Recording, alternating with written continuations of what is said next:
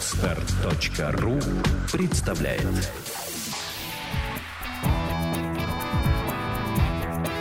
Александра и Андрей Копецкий в лучшем психологическом подкасте «Психология, мифы и реальность».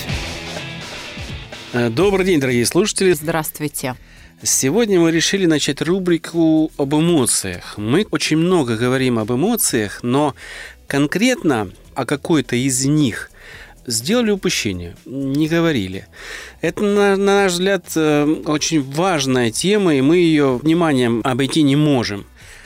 На проекте «Чувство покоя» эмоции разбираются в определенной последовательности. Не будем нарушать ее и в наших подкастах. Какая эмоция первая у нас, Александра? Обида.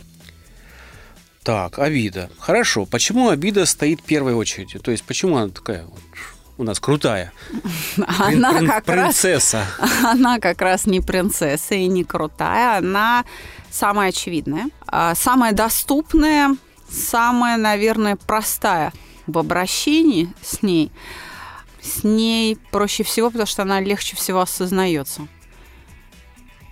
Обида – это то, что задевает меня. У меня вопрос тогда. Что это за переживание? Что такое обида? Давайте расшифруем ее суть. Википедия говорит одно, а когнитивная психология говорит другое, психодрама говорит третье. И так, в общем-то, каждое направление психологии. Мы с уважением относимся к каждому из этих направлений, но оно имеет определенное объяснение обиды. Такое объяснение есть и у нашего направления саногенного мышления.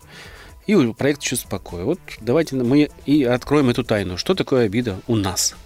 Раз уж мы затронули тему того, как это происходит на проекте «Чувство покоя», то я предлагаю поупражняться, чтобы все-таки польза была максимальной от этого подкаста для наших радиослушателей.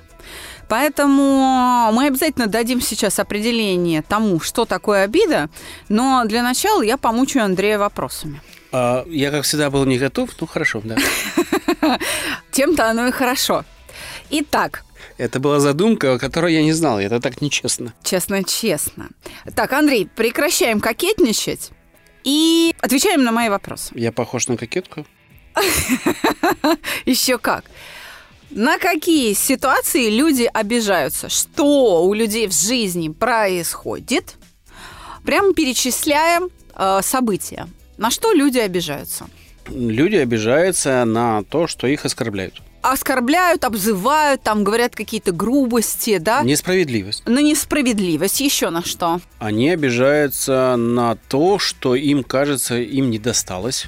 Несправедливость в чем выглядит? Если мы вспомним сказку Шварца о Золушке, да, что это так вредно, говорил маленький Паш, когда ты много раз заслужил за день похвалы, а тебя не похвалили ни разу, да? Да, это как бы считается обидно. Несправедливость, да? Хорошо. Что еще? Например, когда обманывают, обидно? Когда обманывают, обидно, но здесь еще включается ярость, хочется человека убить просто. Не всегда. Кто-то просто разочаруется родной, горюет, обида. Плачет, и впадает в растерянность, в отчаяние. Да? Но это обидно, да? Обидно. Все равно человек идентифицирует это как обиду. Когда обманули, когда, например, отказали в просьбе, обидно? Да, обидно. Я думаю, еще предметы нас обижают. Они не там стоят, они не там лежат, они падают не вовремя, разбиваются. Вообще, что это такое? Тарелки берут, падают и разбивают. Обидно. Давайте еще проще. Например, когда непослушание проявляет собственное животное, собака или кошка. Да, конечно. Так, конечно. Когда машины не заводятся. Сволочь. Обидно, да? Давайте подытожим. Итак, ситуации совершенно разные. А чувство одно. Вы подводите к тому, что мы испытываем одно чувство в разных ситуациях, и то есть что-то их объединяющее. Значит, есть какой-то элемент, которых объединяет. Мало того, обидчики тоже бывают разные. Вас может обидеть умный человек? Да. А глупый? Да. А взрослый? Да. А маленький? Нет. Неужели вы никогда не обижались на своих детей? На детей обижался, на маленьких нет. Но по отношению к вам ребенок маленький. Всегда. Да. До 3 лет не обижался, после 3 обижался, потому что уже вырос. Хорошо. Может вас обидеть человек намеренно? Думаю, да, конечно. А нечаянно? Да. обидчиком? Смотрите, обидчики разные, ситуации разные, а чувство все равно одно. Давайте разбираться, что же такое обида. Она возникает независимо от ситуации и независимо от обидчика. Правильно? Значит, что-то есть внутри меня, что определяет, буду я обижаться или не буду. Что это такое? Ну да, такой тумблер, да? Да. Можно ли сказать, что, например, когда я обижаюсь на то, что машина не заводится, что я перед тем, как наступит обида, что я жду, что машина заведется. Ну да, то есть я ожидаю, что произойдет некое действие, которое меня удовлетворит. С точки зрения моего ожидания. Вхожу в реальную ситуацию, да. Что вижу? Не заводится. Так, я много делаю чего-то полезного и жду, что вечером меня отметят или поблагодарят. Да. А этого? Не происходит. Что происходит с моими ожиданиями в этот момент? Они не реализуются. Как я это обнаруживаю? Математика 1 класс. Математическое действие. Сравнением. Чего? Ожидаемого с действительным. Вот и все. Обида – это несоответствие моих ожиданий реальному поведению другого человека. Вот это определение, оно точности соответствует теории Анохина, который предложил рассмотреть подкрепление, описанное Павловым, как сравнение двух сигналов. Вот у нас, перед тем, как мы совершаем какое-то поведение, складывается модель будущего. Какой должен быть результат? Это нервная модель стимула. Это параметры, электрические параметры сигнала. Вот действие начинается, получается некоторый результат в ситуации, и от периферии в центр приходит вот этот итоговый результат. Вот эти два сигнала электрических сравниваются. Если они совпадают, возникает приятное чувство удовлетворения. Если они не совпадают, вот есть разница в потенциалах, да, то возникает неприятное чувство. Вот когда мои ожидания направлены от меня, да, наружу, к внешнему объекту, к человеку, животному, к предмету какому-то. И они не реализуются, эти ожидания. Вот в этот момент вот это смещение в дискомфорт и есть переживание обиды. Я хотел все как раз сказать, что не только наши ожидания к человеку, но вы уже сказали, что и к предмету, и к ситуации, и ко всему остальному. То есть нужно вообще несовпадение наших ожиданий к миру. Не к человеку, а к миру вообще. Тогда... Но не к миру вообще, а перечень этих объектов внешних, он может быть различен. Различен, да. Да, важен вектор моих ожиданий, что он от меня наружу направлен. И важно то, что они оказываются не совпавшими с реальной действительностью. Хорошо, мы разобрались, что такое обида. Сейчас зрители, надеюсь, поняли, что это такое. Что делать дальше? Как вот этот разрыв ликвидировать между тем, чтобы мы ожидали и получали то, что хотим, или не обижались на то, что не получается, как мы хотим? Давайте рассуждать, опять же. Это происходит у нас на проекте? Могут ли все наши ожидания всегда оправдываться? Во всех случаях 100% быть всегда совпадать. Будут ли наши желания удовлетворяться абсолютно? Нет, я думаю, что нет, такого не может быть. Вот вероятность этого низка. Я думаю, стремиться к нулю. Да. Такое ожидание. То есть, если я точно знаю, как что-то должно происходить, и эта модель у меня, вот этот образ будущего, оно у меня в единичном экземпляре. И по-другому быть не может. А какова вероятность, что вот в эту узкую щелку реальный мир впишется? Размером в эту щелку мир и впишется, да? Это 0,0001% от того мира, который там... Совершенно. То есть вероятность крайне низка. Очень низкая. Это значит, что я все равно буду обижаться. Но проблема не во внешнем мире, а во мне. В том, что набор ожиданий, направленных к внешнему миру, крайне узок. Но он не выработан с годами. Он узок. Я что делаю? Я не даю миру свободу быть таким, какой он есть. Я эту реальную действительность не вижу. Она у меня придуманная. Она обрезанная, урезанная, она скукоженная, эта реальность. То есть я смотрю на мир в щелку, в замочную скважину, да еще, близоруким глазом. Через картонку, в которой сделана дырочка. От иголкой. Что-то такое, да. Вот. И получается, что вот я что-то вижу там, но что это? я толком определить не могу, да. И мне плохо, потому что все время происходит что-то не то, чего мне хочется. Вот чтобы это преодолеть, нужно расширить этот набор ожиданий. Вот это вот количество ожиданий, чем его больше, тем выше вероятность, что эти ожидания будут реализованы, потому что у меня палитра, у меня ассортимент ожиданий. Вот этот ассортимент, он дает что? Он дает людям и объектам вне меня свободу. Потому что я начинаю понимать, какие они есть на самом деле. То есть мое отношение становится свободным по отношению к ним. И я их наделяю свойствами, которыми они обладают уже сами по себе, а мое отношение к их свойствам меняется. Да. Вот чтобы эту палитру приобрести, нужно для начала признать факт, что другой человек может эти ожидания не выполнить. Ну да. Как только я это признаю, что человек может сделать, а может и не сделать, мне становится легче. Да, я что делаю? Я принимаю его таким, какой он есть. Ну, то есть я признаю свою ошибку. Угу.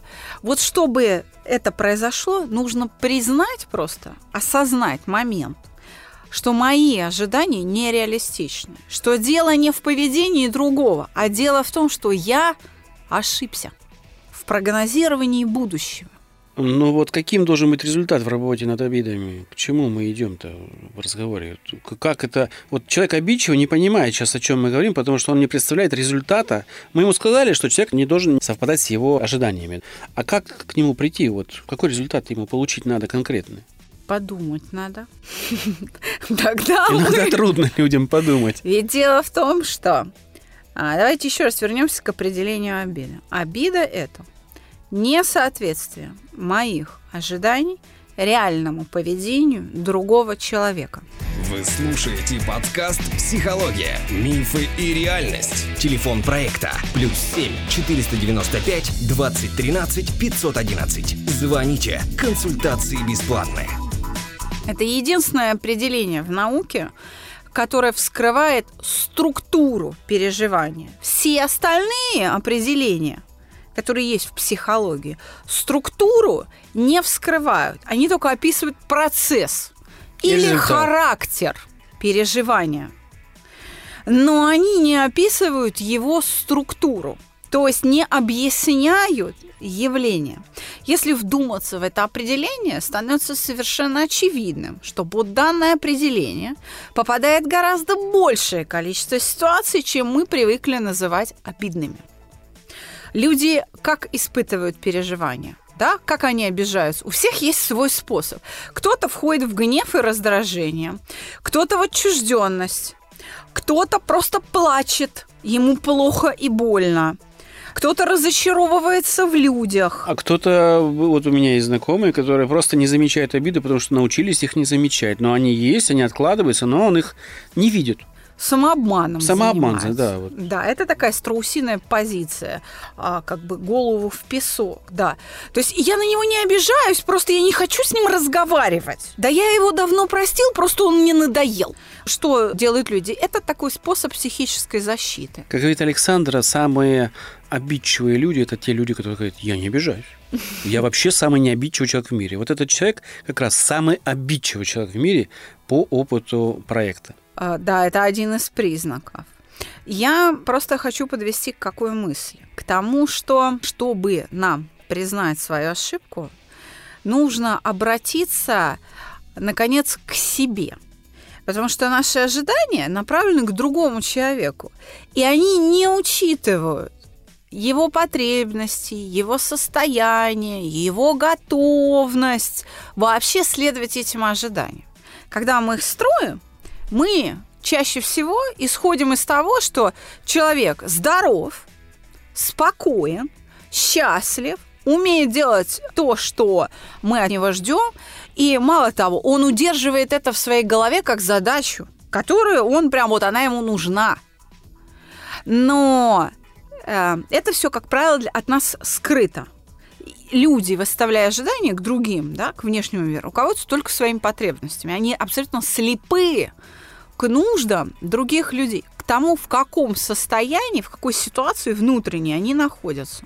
Угу. Ну, как приходят, да, говорят, вот прошу мужа там принести хлеба по пути с работы. Говорит, да, хорошо, приходит без хлеба. Как это мои ожидания нереалистичны? Чего такого сложного хлеба купить? Где булочный знает, знает. Булочный работает, работает. Деньги есть, есть. Время есть, есть. Он согласился. Приходит без хлеба. Вот сволочь, подонок же вообще, просто. Ну, все, да. Развод. Все, развод. Как нереалистично? Это же не сложно. А дело в том, что, дорогие друзья, реалистичность – это не вопрос сложности. Это вопрос вероятности, о котором мы говорили в самом начале. Насколько вероятно, что этот человек выполнит ваши ожидания. Чтобы это выяснить, достаточно спросить мужа, почему ты без хлеба?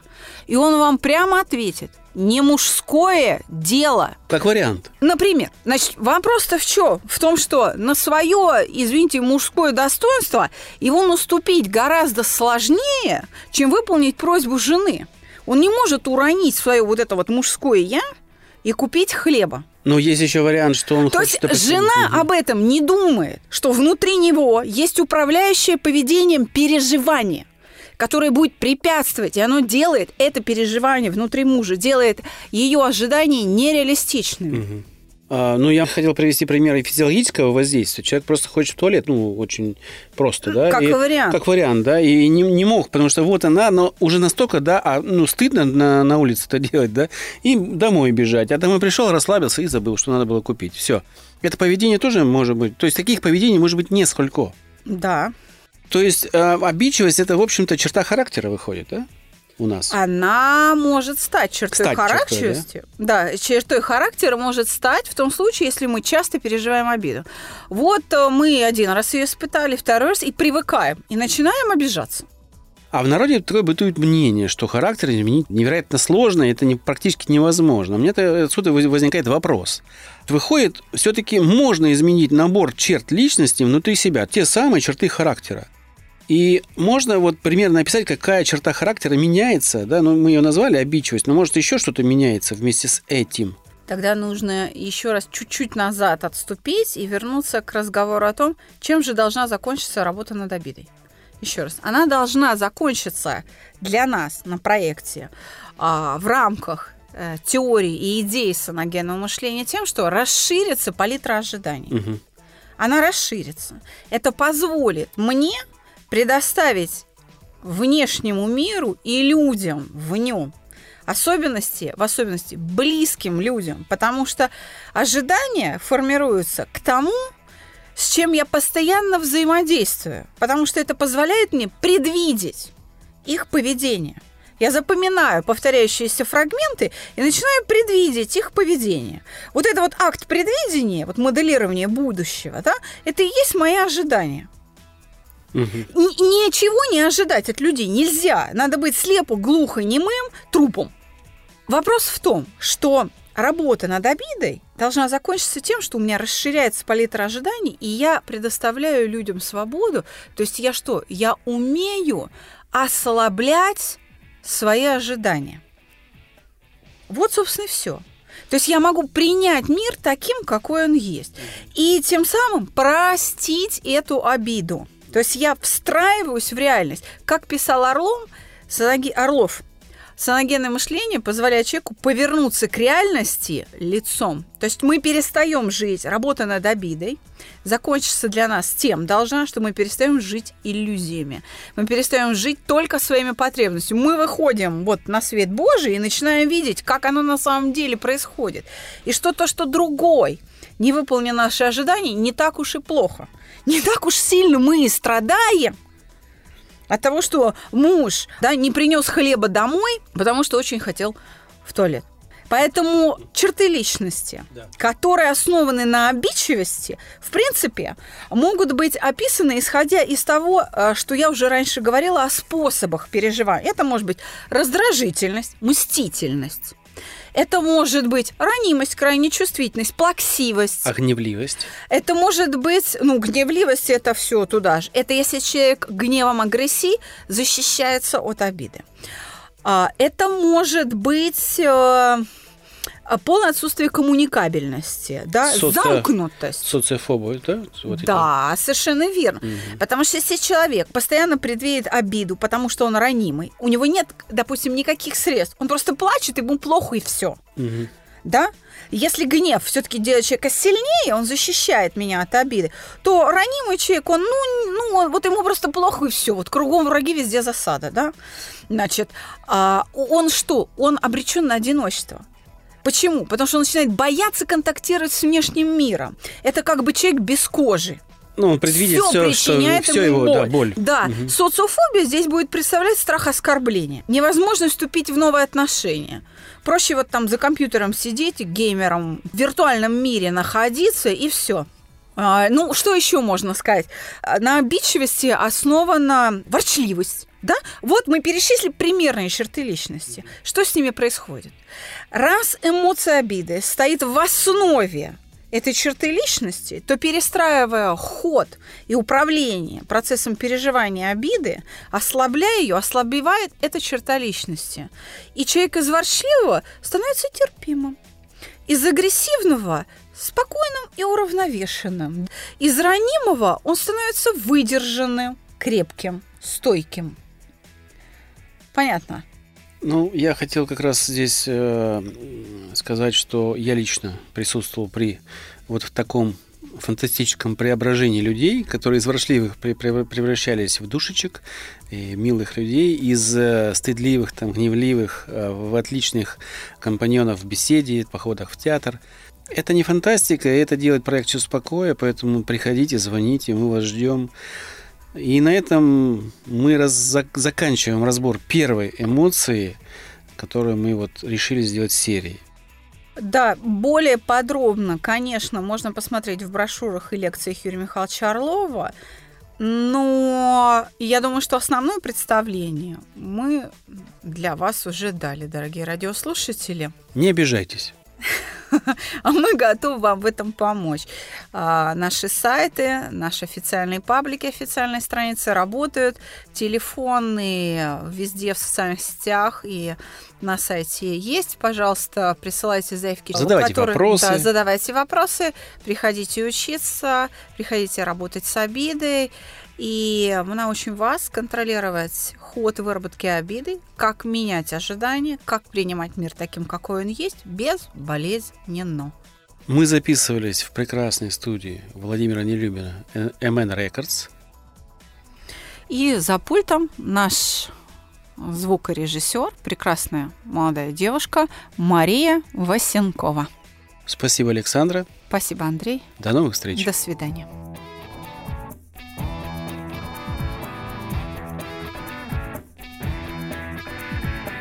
Психология, мифы и реальность. Слушайте каждый понедельник и четверг.